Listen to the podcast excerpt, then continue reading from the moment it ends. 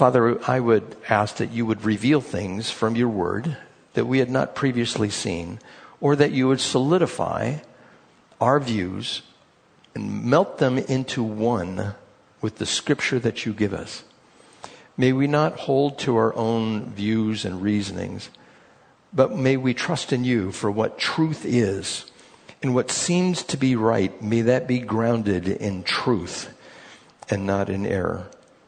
So, Father, as we continue to look at your word, we ask that you would bless us. In Jesus' name, amen. So I'm going to digress into the scriptures a little bit. We're going to pick it up in verse 21, I believe, of the book of Acts, chapter 26. But in Paul, in verses 25 and 26 of that chapter, he says that what he believes is true and reasonable. He has gone through the contemplative process. It seemed good to him. Now, we are going to pick up the message in verse 21, chapter 26. But to supply a little bit of context, we're going to recall what Paul went through before Festus, Agrippa, and Bernice. And so in verses 15 and 16, Paul explains what happened to him on the road to Damascus. Remember, we've gone through this testimony a couple of times.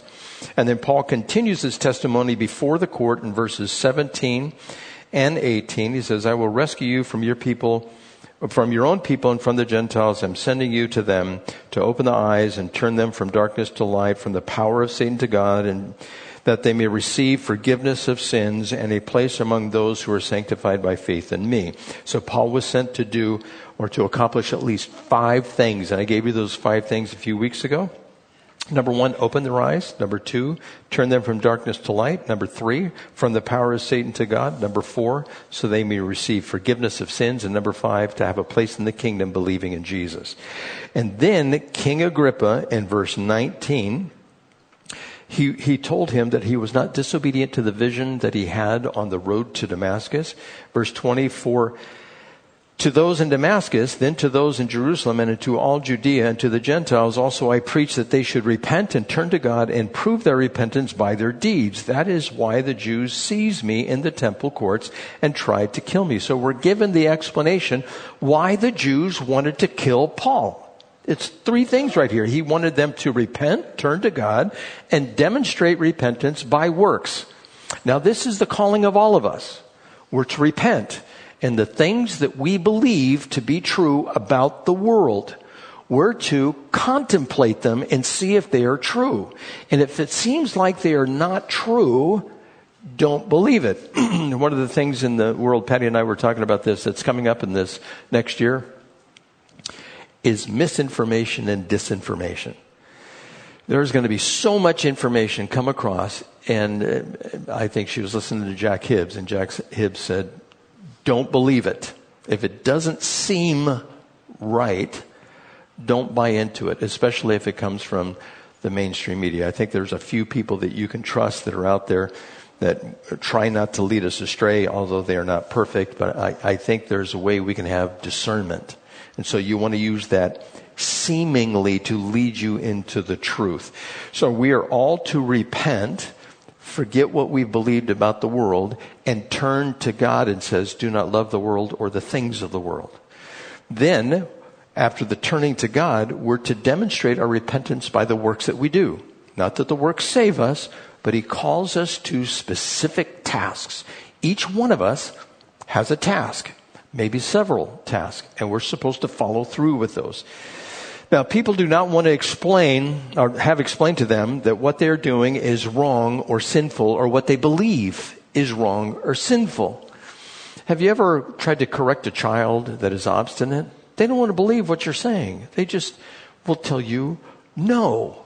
If, if you give them some instruction because it's good, they might still say, well, I'm not going to do it. My grandson, my son just told me that my grandson, he was telling him that he would take him to go get some chicken fingers or something somewhere. And he said, well, if I'm going to do that, I want you to cut up the tr- Christmas tree and put it into the uh, green recycle bin. And so he went out there. He wanted the chicken, so he cut up the Christmas tree. He put it in the recycle bin. But you know, a Christmas tree after it's been sitting, there's a mess that's behind it. It was in the backyard, and he said, "You got to clean up the mess." And he goes, you know, this is part of the deal. If you believe you want to have part of this deal, you need to go clean up that mess. And he goes, no, I don't want to do it. And he goes, okay, well, you don't want, he didn't believe that it was important to do that part as well to get the chicken fingers. And he had to be convinced that you need to clean that up, you know, so it's this process he's going through in his mind. But he didn't want to be told to do something he didn't want to do. We're all like that. When the government tells you to do something, what do you say? Yeah. I'm, I'm right behind whatever they tell me to do. We don't want to do what we are instructed to do unless you are of the mindset, I will submit. I will go through with this. When Christ asks us to do something in the scripture, the first reaction of the flesh is, no, I don't want to do that. You have to, with forethought and determination, say, I will, even though I don't want to do it, I will follow through. and demonstrating repentance through deeds, when God asks us to do something, we can think of every reason in the world why we won't do it, how much discomfort it's going to cause us. I have to get out of my little comfort zone in order to accomplish something for God. And he goes, go ahead and do it. I will be with you. So this is why the Jews wanted to kill Paul. Because Paul was telling, you need to repent of what you think is correct and what leads to salvation. You need to turn to God and then do those works in keeping with repentance. And they said, no, we like just the way we are and you need to change the way you think and we're going to kill you to stop you from promulgating your message out there. So going on here in verse 22, Paul continues and says, But I have had God's help to this very day, and so I stand here and testify to small and great alike. I am saying nothing beyond what the prophets and Moses said would happen. That the child would suffer and as the, as the first to rise from the dead would proclaim light to his own people and to the Gentiles. now, as Paul is going from town to town, and first he goes to the synagogues. He explains to them from the scriptures that Jesus, who was born as a child, grew up, became the sacrifice of God, the Lamb of God who takes away the sin of the world. He explained all this from the Old Testament. He did not explain it from the New Testament. Now, I think most of you are familiar with Psalm 53 and, excuse me, Isaiah 53 and Psalm 22. and I'm going to read to you Isaiah 53. It's only a few verses. They go through about 12 verses. And see if you can pick out it being about Jesus Christ. Now just listen. Who has believed our message and to whom has the arm of the Lord been revealed? He grew up before him like a tender shoot and like a root out of dry ground. He had no beauty or majesty to attract us to him, nothing in his appearance that we should desire him. He was despised and rejected by men, a man of sorrows and familiar with suffering, like one from whom men hide their faces. He was despised and we esteemed him not. Surely he took up our infirmities and carried our sorrows. Yet we considered him stricken by God, smitten by him, and afflicted. But he was pierced for our transgressions, he was crushed for our iniquities. The punishment that brought us peace was upon him, and by his wounds we are healed. We all, like sheep, have gone astray. Each of us has turned to his own way, and the Lord has laid on him the iniquity of us all. He was oppressed and afflicted, yet he did not open his mouth. He was led like a lamb to the slaughter, and as a sheep before her shearers is silent, so he did not open his mouth. By oppression and judgment he was taken away. And who can speak of his descendants? For he was cut off from the land of the living. For the transgressions of my people he was stricken. He was assigned a grave with the wicked and with the rich in his death, though he had done no violence nor was any deceit found in his mouth. Yet it was the Lord's will to crush him and cause him to suffer. And through the Lord, uh, and though the Lord makes his life a guilt offering, he will see his offspring and prolong his days, and the will of the Lord will prosper in his hand. After the suffering of his soul, he will see the light of life and be satisfied by his knowledge My righteous servant will justify many, and he will bear their iniquities. Therefore, I will give him a portion among the great, and he will divide the spoils with the strong, because he poured out his life unto death and was numbered with the transgressors. For he bore the sins of many and made intercession for transgressors. Now, do you see Christ in there? I mean, it's, it's more than evident, especially once Christ has been crucified, you look back at this and you say, that's it. But it's hard to point to the future and how this would apply. But you know, hindsight is 2020. Well, let's see if this one applies as well. Now, I'm not going to read the whole chapter 22 of Psalm, but in verse 12 it begins, Many bulls surround me, strong bulls of Bashan encircle me. Roaring lions tearing their prey open their mouths wide against me. I am poured out like water and all my bones are out of joint. My heart has turned to wax. It has melted away within me. My strength is dried up like a potsherd and my tongue sticks to the roof of my mouth. You lay me in the dust of death. Dogs have surrounded me. A band of evil men has encircled me. They have pierced my hands and my feet. I count all my bones. People stare and gloat over me. They divide my garments among them and cast lots for my clothing. But you, O Lord, be not far off, O my strength. Come quickly to help me. Deliver my life from the sword, my precious life from the power of the dogs. Rescue me from the mouth of the lion. Save me from the horns of the wild oxen. This is clearly talking about the crucifixion of Jesus Christ. And in hindsight, you could look back and say, that's Jesus being crucified. This is what happened to him on the cross. And that's what Paul would do was going from synagogue to synagogue and yet he was rejected repeatedly in all the synagogues that he would go to. Some would ex- receive the message, but the synagogue would reject him and that's why he went to the Gentiles. and of course this book of Acts here, especially 26, Paul has given his testimony. This is our heritage. This is where we look back and go, wow, that's the reason why we're here in church is because of what Paul did. And he endured this and the Lord said, we're going to write this down so generations in the future for thousands of years will be able to read how salvation has come to us. You see the purpose of the book of Acts here. I mean, so many things are made clear in this book. Now, these are just two places that Paul would have used to convince people of the truth and at this point in his testimony, he turns to Festus. And by the way, as he's given this testimony, I believe it was much more than what we're reading here. We're just give, just give us the facts, ma'am. Yeah, where is that from? Yeah. Oh, we are old, aren't we? If we know who that is and who's the guy that said it? Joe Friday. Yeah, okay, so if you don't know what that is, Never mind, you can go look it up. so he, he goes before Festus here, and Festus is going to talk to him. At, at this point, verse 24, Festus interrupted Paul's defense. He says, You are out of your mind, Paul, he shouted. Your great learning is driving you insane. Now, this is classic. This is what people do that don't want to be told to repent, turn to God, and do works in keeping with repentance. They make a personal attack on the person who's delivering the message. now, I haven't experienced this really uh, severely every time I've gone, gone out and witnessed, you know, just for the fact that I've had opposition from other quarters, but really not from anybody who would consider themselves an atheist and pointing their finger at me and just not wanting to hear it. I've, I've never had that happen. Lord willing, I, I never do, and people are receptive whenever I give the gospel. Hopefully that will be the case. But once people have rejected the gospel, they often resort to what is known as an ad hominem attack. That's where you attack the person. If you listen to any of the new atheists which are out there, they will say things like, you're crazy. You're ignorant. You're uneducated. You're simple minded. You're stupid or you're deceived.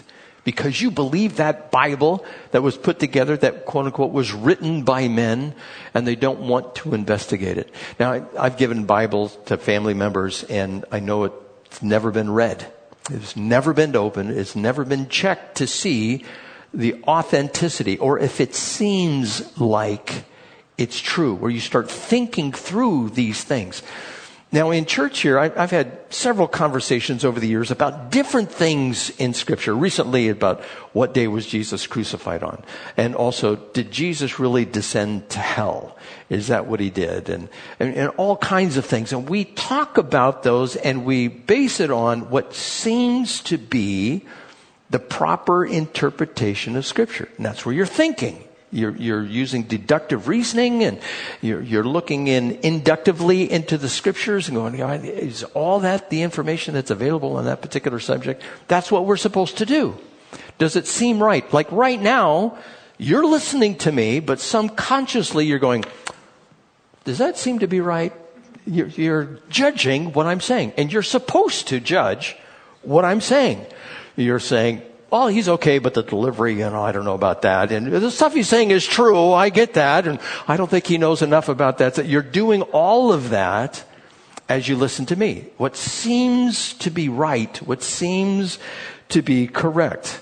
Well, Paul responds in verse 25 and he says, I am not insane, most excellent Festus, Paul replied. What I'm saying is true and reasonable. So it seems to Paul to be true. And he's making this case also to Festus that this is reasonable.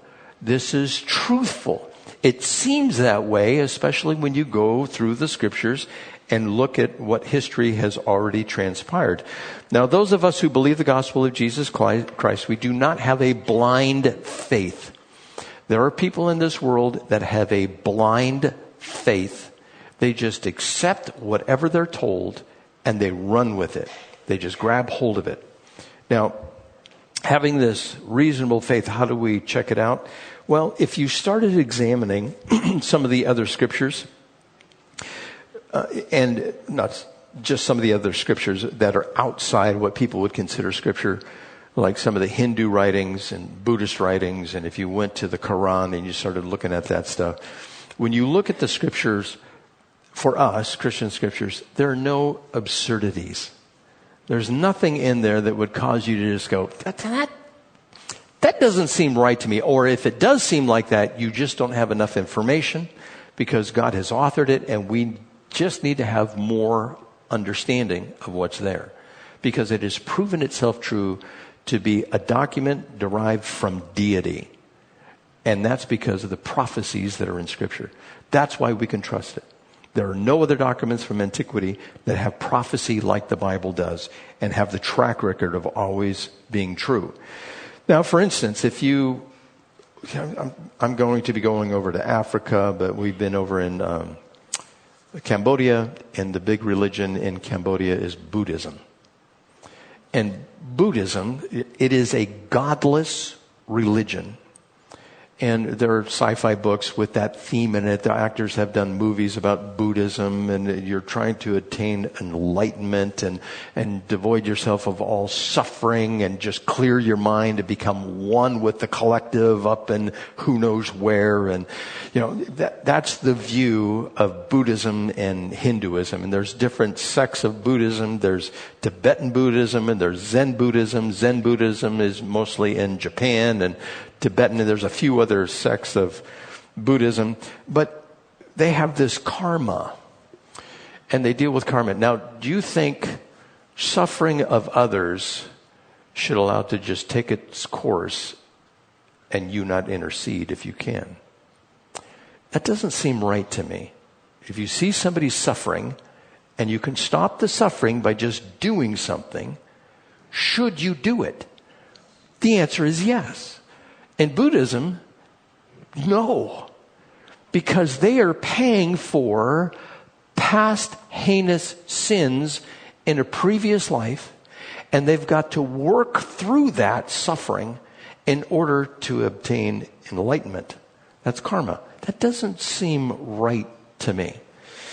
Now, there's this article that was written by Dale Debaski, I think that's how you pronounce his name, he worked in a Buddhist school teaching for nine years. A girl was having trouble memorizing material in the class for tests.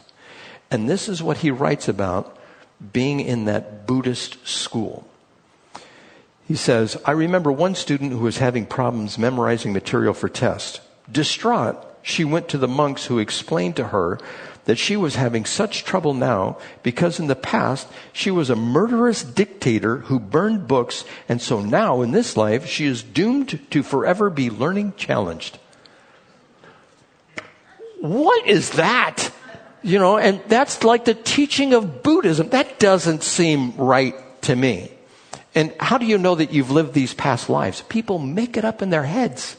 You know, these things that they think are true, they just, oh yeah, they establish them and they just tell somebody something that will give an explanation for why they're suffering so much.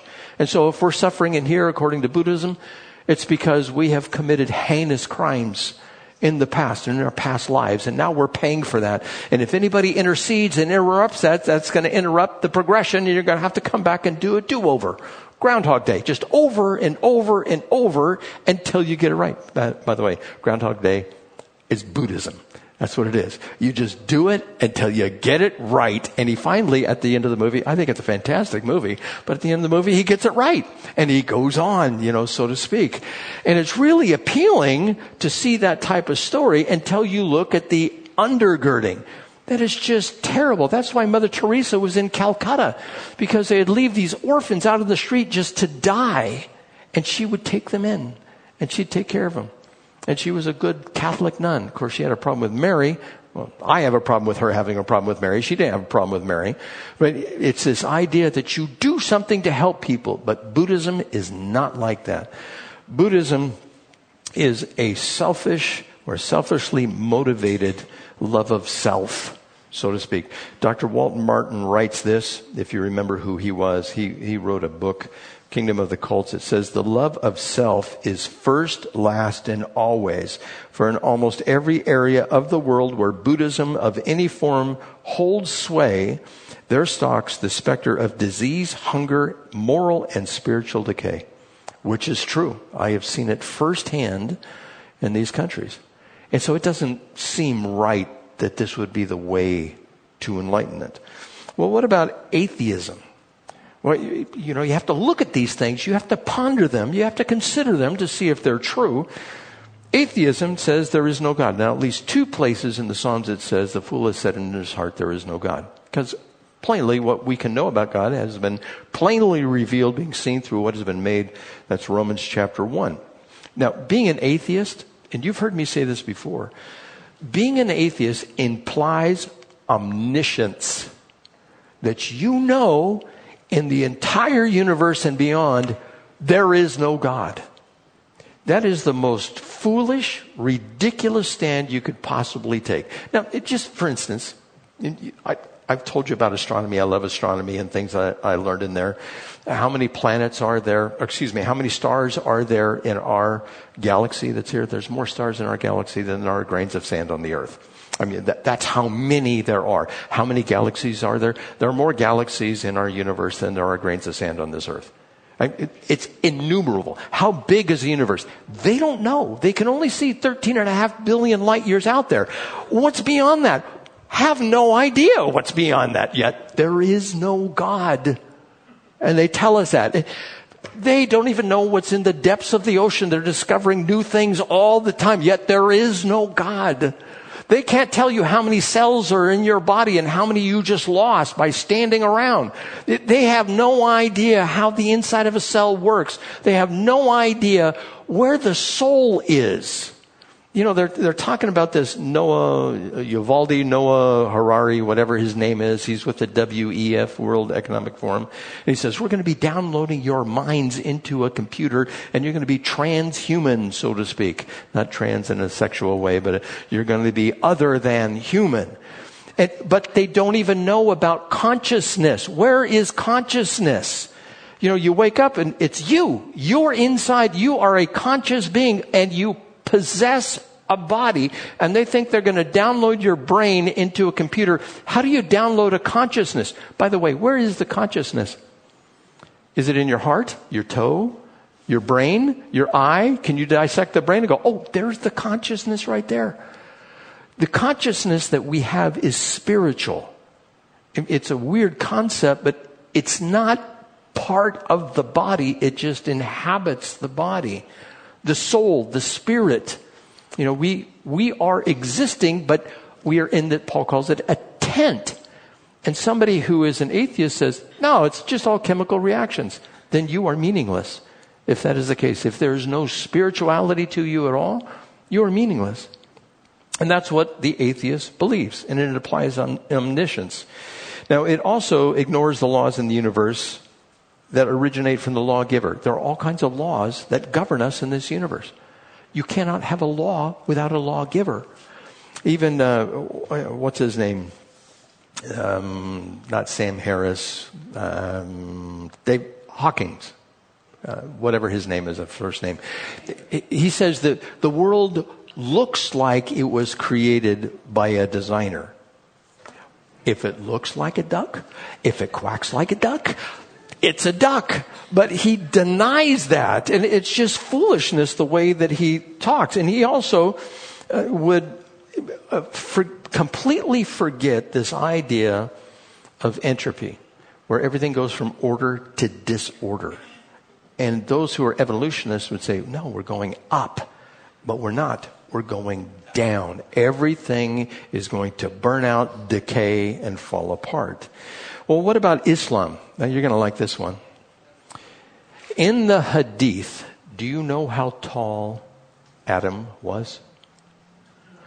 90 feet tall. Does that seem right to you? 90 feet tall. do you know where the sun sets? You thought it set in the west. No, it doesn't set in the west. Somebody, I, I don't know if it was Muhammad or who it was, took a trip and they found that it sets in some murky hot water. That's where the sun sets. You will not find something like that in the scriptures. Also, Muhammad thought the world is flat. It's recorded. He thinks it's flat. It's spread out like a sheet. Now I know there's a movement to say the world is flat. Those people are just a little tilted in their mind. They are not thinking correctly. That doesn't seem right to me, especially when I look at the moon. It's round. It's a, it's a ball. And I can observe that. And the other planets, I look through telescopes. I can see that they're round. The earth is round. It's not flat like Muhammad said. And there are other absurdities that are in the Quran. That's how we know it's not correct. It doesn't seem right after you follow those absurdities. And not to mention the absurdities in Christian cults that you can become a god and you can get your own planet and you're not going to heaven, only 144,000 are, and that Jesus came to the Americas after his resurrection and Zion is in Missouri. I mean, all of these things are absurdities and Christianity doesn't have these. Uh, my professor in college, Dr. Donald Thorsen, he said that we have a reasonable faith. The Bible, specifically, it gives reasonable explanations for our existence. It elucidates subjects such as the origin of life and the existence of death and after death. It provides moral clarity, right and wrong, what is moral and immoral. It gives insight as to what the social construct works best for our society to function well. Uh, there are examples of relationship guidelines for marriage, for family, for child rearing, for friendship, and for love. And it lays out a framework for how government should work, amongst other things. And it comes right alongside, it's concomitant with reality. This is what works. That's why Christianity is reasonable. It seems to be right. So verse 26, the king is familiar with these things, and I can speak freely to him. I am convinced that none of this has escaped his notice because it is not done in a corner. King Agrippa, do you believe the prophets? I know you do. And Agrippa avoids the question. He says, Then Agrippa said to Paul, do you think that in such a short time you can persuade me to be a Christian? Paul replied, Short time or long, I pray God that not only you, but all who are listening to me today may become what I am, except for these chains.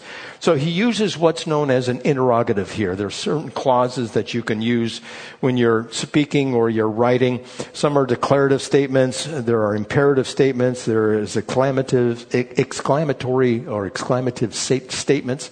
But this is an interrogative. This is something that Jesus used when asked a question. You answer the question with a question. And that's a way to promote uh, philosophical type of discourse where you cause the person to think that's questioning you. Well, there's also a way to use an interrogative to keep from answering the question. And that's what Agrippa did. And he says, Do you think that in such a short time you can persuade me to be a Christian? He's answering the question with a question to avoid answering the question. Did you catch that? That's what he did here. People will do that too. They'll just answer questions or ask questions in response to the questions you ask them to keep from getting to the heart of the issue. They're evading what they need to really focus on. So, in closing all of this, Paul wanted Agrippa and everybody listening to become a Christian. And Agrippa was probably almost a Christian. There's an almost Christian and there's an altogether Christian. And I would say now it's time to ask which one are you? Which one am I? Have I repented, turned to God, and doing works that are in keeping with repentance? Or am I just an almost Christian? God would have all of us be an all together Christian. That's what we're supposed to walk away with, I believe, today. But alas, Agrippa, he never made the transfer, at least that we know of. Now, he could have said, I agree with you, Paul. This seems right. I want to follow Jesus Christ. He could have said that. But he didn't. So, for all of us in here, if someone who doubts whether they are either an almost Christian or altogether Christian, if you want to be an altogether Christian, just as we're singing the song, and Kim, you can go ahead and come on up. As we're singing the song here before we receive communion, you just say, Jesus, I'd like to be an altogether Christian. I want to be in with both feet. I want to dive into the deep end of the pool. I don't want to wade with water around my ankles, just kind of testing to see if it's warm enough for me to get in there if I feel comfortable. If you do that, Jesus, I'm confident Jesus will say, Great. Let's get going. And He will set a course for you in your life that will be exciting, it will be renewed, and it will be troublesome and trying. And that's okay because He's the one that's in control. He's the one that's shaping us for His good, for His means. Now, what we're going to do at this point, as Kim is playing, if you want to be an altogether Christian, just say, Jesus, make me that altogether Christian. If you're an almost Christian, just simply say, Jesus, I need all of you. I want to be saved. Bring me into your kingdom. If you do that, you will have satisfaction of the soul, and God will work his will in you. He who began a good work in you will be faithful to complete it until the day of Christ Jesus. Now, in recognition of Jesus and his sacrifice and what we read in Isaiah chapter 53, we're going to receive communion and the lights will be dimmed in the center of the room. And once that takes place and Kim starts playing, just remain in your seats and the men will come forward and they will pass out the cup and the cracker and we can participate in receiving it together if you just hold on to it.